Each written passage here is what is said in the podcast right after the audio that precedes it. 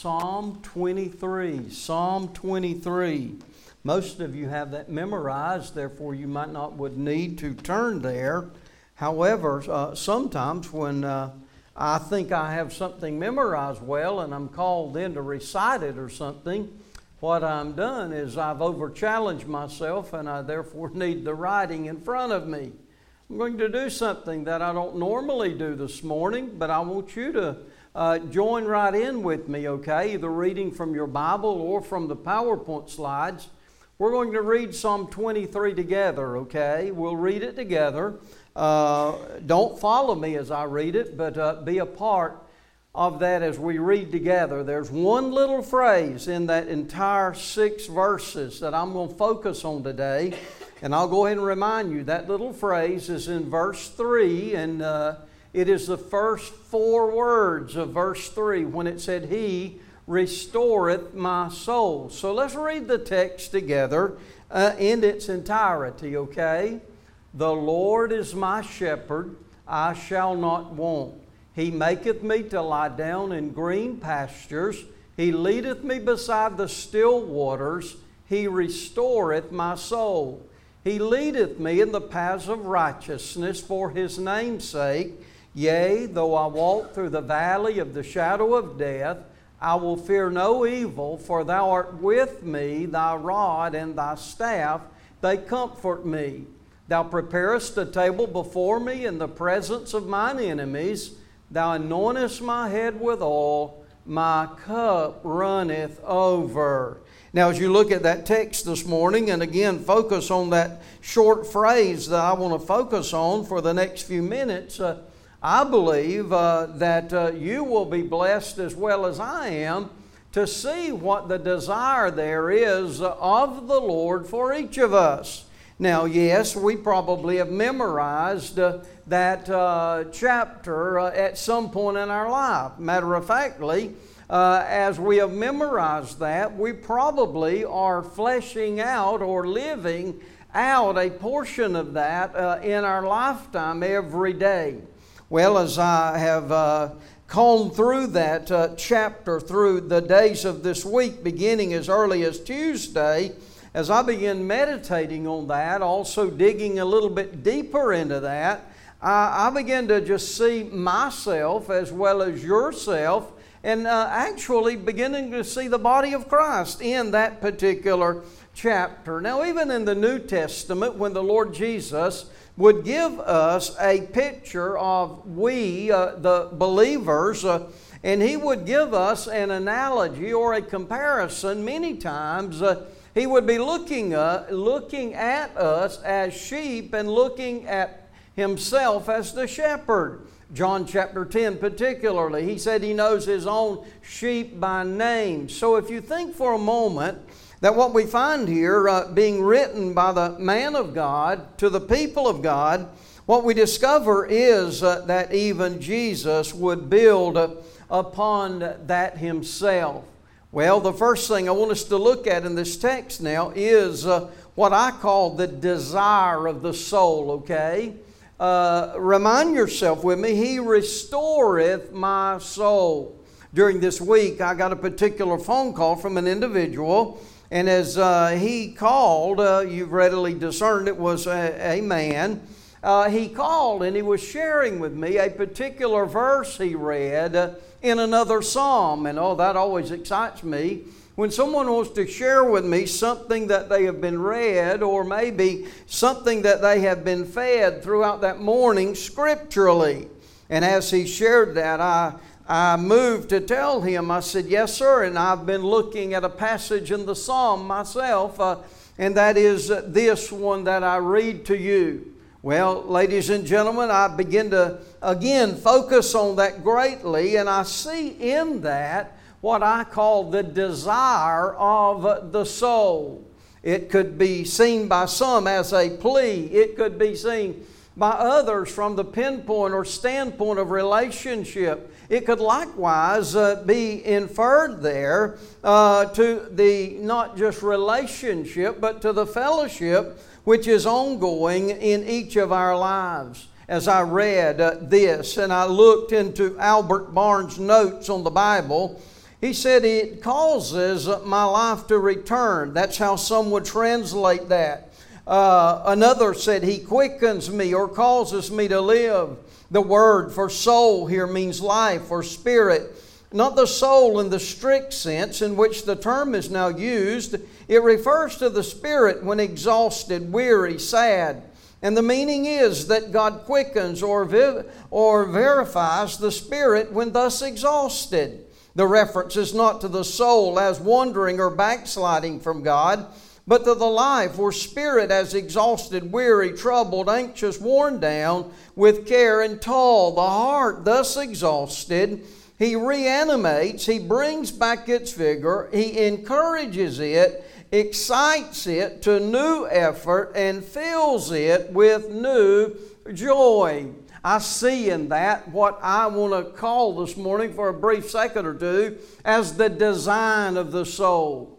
Have you ever asked yourself questions like, What was I created for? We know the whom of who created us, but the why sometimes uh, might uh, flee from our particular spirit or from our grips. So, the desire of the soul, I think we can find from David, the author here of the chapter, the desire of the soul would be to have it restored, have it uh, renewed, have it uh, lifted again uh, uh from the place that maybe we've lost uh, the cutting edge to many there, the desire of the soul has not been possibly fulfilled.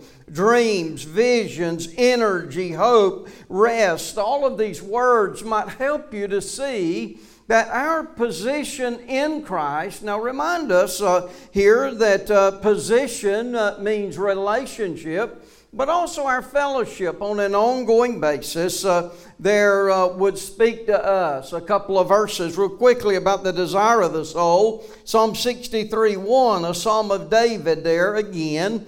Uh, David uh, said in the wilderness, O God, thou art my God.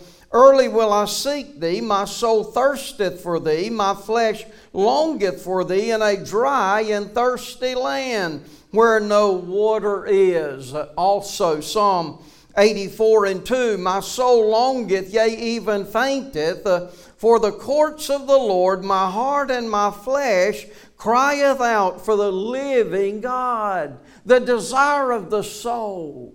If you've ever been in that relationship with the Lord Jesus and your fellowship uh, was so real and personal at that given moment, uh, and you were the closest you would consider you've ever been to the Lord or with the Lord. And if you have backslidden or if you have got weary in the work, notice I said not weary of the work, but weary in the work, uh, you would always, uh, I think, have the desire to be back where you were. Well, the desire of the soul. Second thing, as I meditated through this chapter, is not just the desire of the soul, but look at the disillusion of the soul. Job would say in chapter 10, verse 1 My soul is weary of my life.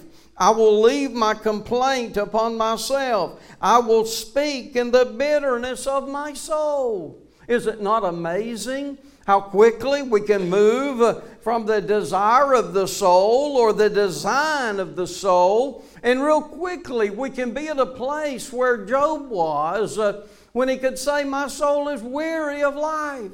Not that you might be uh, in despair and to the degree that Job was, uh, but I meet people quite commonly who would say, I'm not where I used to be. People who would be active uh, in the Lord's work. And notice, I was very careful not to say active in the church. Why? Because many people could gauge their church attendance. Uh, as a measure there as to whether they are spiritual or not. But, friend, let me say to you, church might be something you consider you come to, but the reality is we're living our lives more in the world, as Brother Clint described this morning, as we go. What we would like to think is that our spirits would be energized and restored, like the psalmist says here. Isaiah 1 and 14, your new moons and your appointed feasts My soul hateth. They are trouble unto me.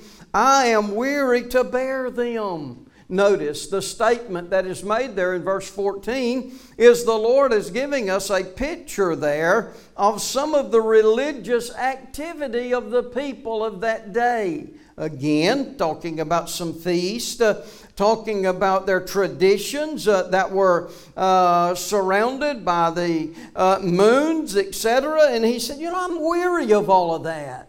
Is it amazing to you that when we get uh, when we get uh, in our spirit, when we are facing disillusion, what happens there is that our weariness begins to come out in other ways there.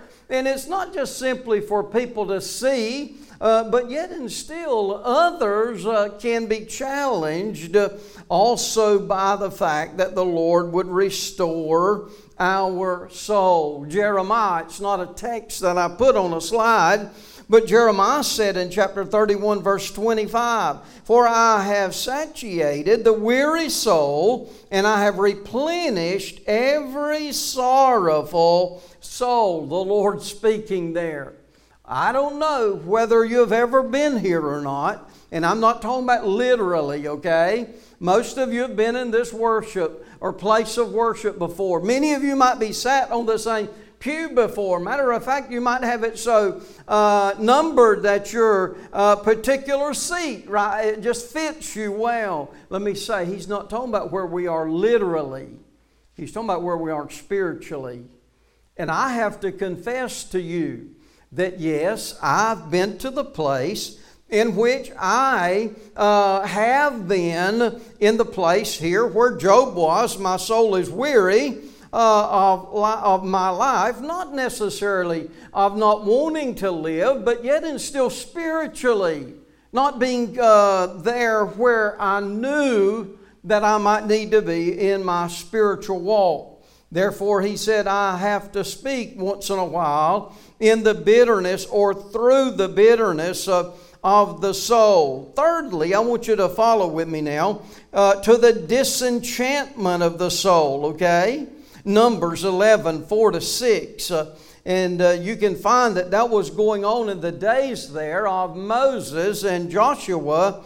And it said, Now the mixed multitude that was among them fell a lusting. And the children of Israel also wept again and said, Who shall give us flesh to eat? We remember the fish which we did eat in Egypt freely, the cucumbers, the melons, the leeks, the onions, the garlic. But now our soul is dried away. There is nothing at all besides this manna before our eyes. Have you noticed how quickly we can become unthankful for that which God has provided?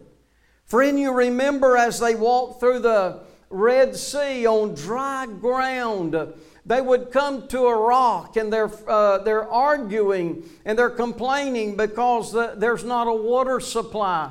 But then God will provide it from a rock. Well, the next thing we complain about is we don't have any meat and bread, and God will provide that freely. Now, when they said we had this freely in Egypt, what they forgot to remind you and I of is they were slaves to the Egyptians. They were wearing their knuckles bare by working. Their feet probably had lost its skin by working there in the pits, and now they're already thinking about uh, we would rather be back where we were. The soul gets so disenchanted. I think sometimes about the things that we go through or the things that many, uh, it would grab our attentions uh, over the last year and a half, you know. And people, when they talk about uh, uh, COVID and we think about what others are going through, but then if we're not real careful, we begin to complain about what we might be going through as if we have uh, given something Friend, what you and I might be giving up in the name of luxury, somebody else has given their life through the process. I don't know about you, but that'll rattle your soul right there. Why? Because it's easy. It is easy for us to remind the Lord what we don't have right now. And yet, and still, uh, the Lord could remind us of someone who doesn't uh, enjoy what you do as well today. What am I seeing? The desire of the soul. Yes, the desire of the soul there. Lord, will you not? Uh, I think he said in Psalm 51 revive us that our soul may rejoice in thee. The desire of the soul the disillusion of the soul. My soul is weary. The disenchantment of the soul. We remember the fish and the cucumbers and the melons, but now our soul is dried up. Nothing beside this manna, except this manna, before our eyes. Now, how many of you would love not to have to go to the grocery store uh, how many of you would like to just walk outside and gather all the bread you needed and uh, just reach up and gather all the meat that God had provided? Now, I know some of you love to go to Kroger and you love to go to Walmart and you love to go to these places, but yet and still, hey, God, let's remember, is our provider. How is the Lord going to restore our soul? Would you let me give you three real quick things there? First of all, the restoration of the soul and the Word of God. The Word of God, the biblical illustrator, again, a source from which I follow there, in as far as a commentary goes, said this implies the quickening and invigoration of the soul in seasons of exhaustion, sometimes depression. A sheep may languish from internal weakness uh, and disorder and may need the application of medicinal restorations. So the soul may suffer from its inherent liabilities to weakness and weariness and mistrust of God and to its inability to rest calmly and in good faith upon the precious promises of the Word. He said, At such times, who has hitherto sustained us will act as a wise and good physician and restore us to health and vigor. What's he going to use? First of all, I'm reminded of the restoration of the soul and the Word of God, okay? Yes, Psalm 119. I would give you six or seven real quick references. Psalm 119 7 says, or yes, the law of the Lord is perfect, converting the soul. The testimony of the Lord is sure, making wise the simple. He says in 119, 1, uh, 16, I'm sorry, I delight myself in thy statutes. I will not forget thy word. Deal bountifully with thy servant that I may live and keep thy word.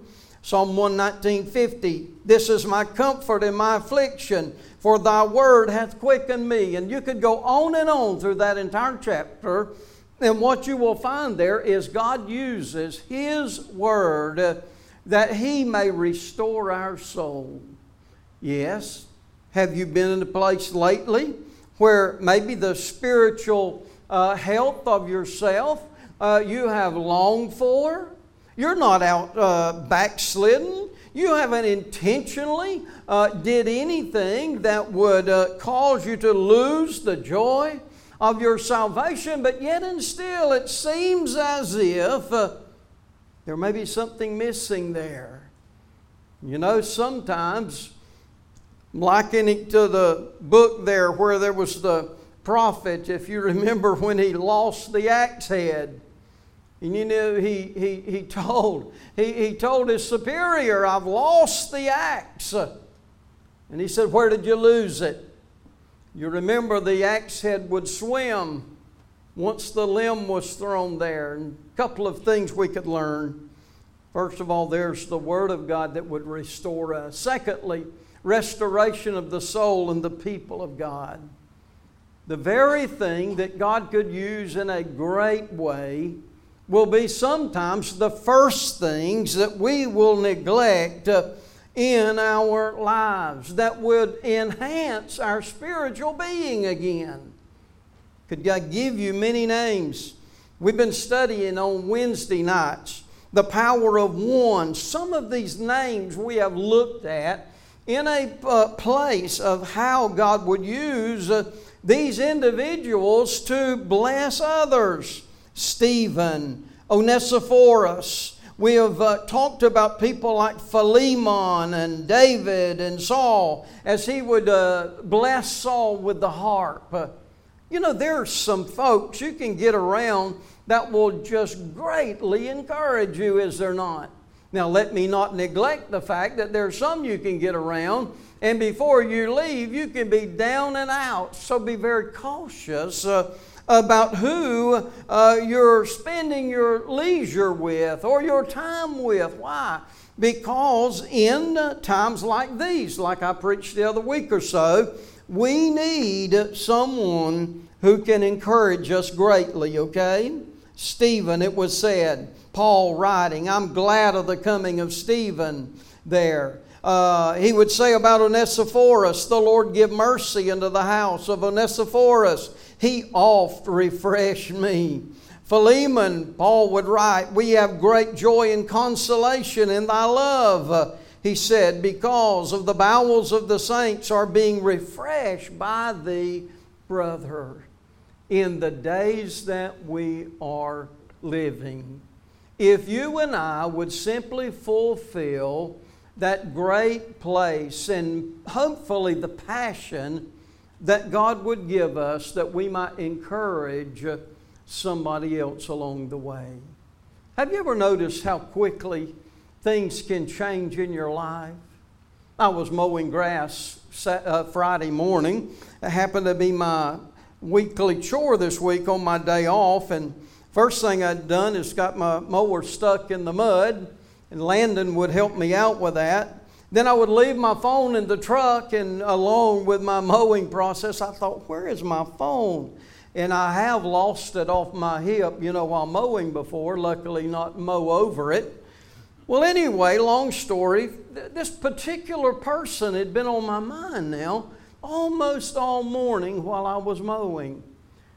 Unbeknowing to me, I said, Well, I need to go find my phone. So I went, and sure enough, it was right where I left it, right between the truck seats.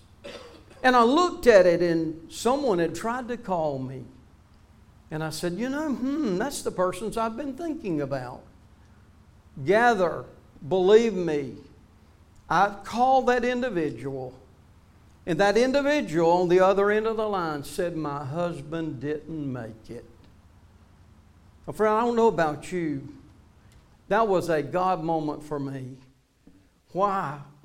Because of many things. I, I, I could probably get stressed out through the week over uh, something somebody had said or something somebody had not done. And you know, I look back and I said, Boy, why were you so stressed when other people would be facing what they're facing? I don't know about you, but the Lord sort of restored my soul in that moment to help me see through other people's eyes. The restoration of the soul and the Word of God, the restoration of the soul and the people of God. And I close with this thought the restoration of the soul and the place of God. There was a time when David was writing. It was a time in which he was troubled in spirit because of how wicked were prospering and evil were being punished. In Psalm 73, verse 16, it is said, when I thought to know this, it was too painful for me until I went to the sanctuary of God. Then I understood their need. Surely thou didst set them on slippery places, and thou casted them down into destruction. In that same chapter, David would say, Until I went into the house of the Lord and I saw their end. David said, I had stayed troubled in my spirit. David wasn't rejoicing that someone else had lost their life. David was giving us a very contemporary illustration of what some of us might go through sometimes as we look at others or as we look around us. But God Himself would love for us to look in ourselves and see where we are and likewise where we seek to go. Could you say with me today? Maybe say it in a different maybe uh, paraphrase than, than David would say when he said, He restoreth my soul? Would we rather say, Lord, please restore my soul? Please energize me. Please, Lord, use me as a vessel in these days where we are. Folk, please understand there are many people who need a restoration. And you and I could be the agent in which God would use to bless them to find that unique place there in their lives. Would you pray with me? Lord, surely, as I stand today, reminded, God, of your grace, your mercy, I'm also, Lord, I'm also challenged, Lord, by the simple fact that sometimes these subtle things around us can become things within us that would allow us there to stay deeply confused rather than renewed in our spirit. Lord, challenge our lives, restore unto us, Lord, uh, that great fellowship that we enjoy with you, as well as others, Lord, who belong to you. Bless, Lord, this time of invitation. I pray, Lord, that you'll receive the honor, the glory in every way. Now, in Jesus' name, amen. Stand together. Brother Michael, lead us in a song of invitation, time of commitment. Maybe the Lord is challenging your heart about where you are and where you need to be as we sing.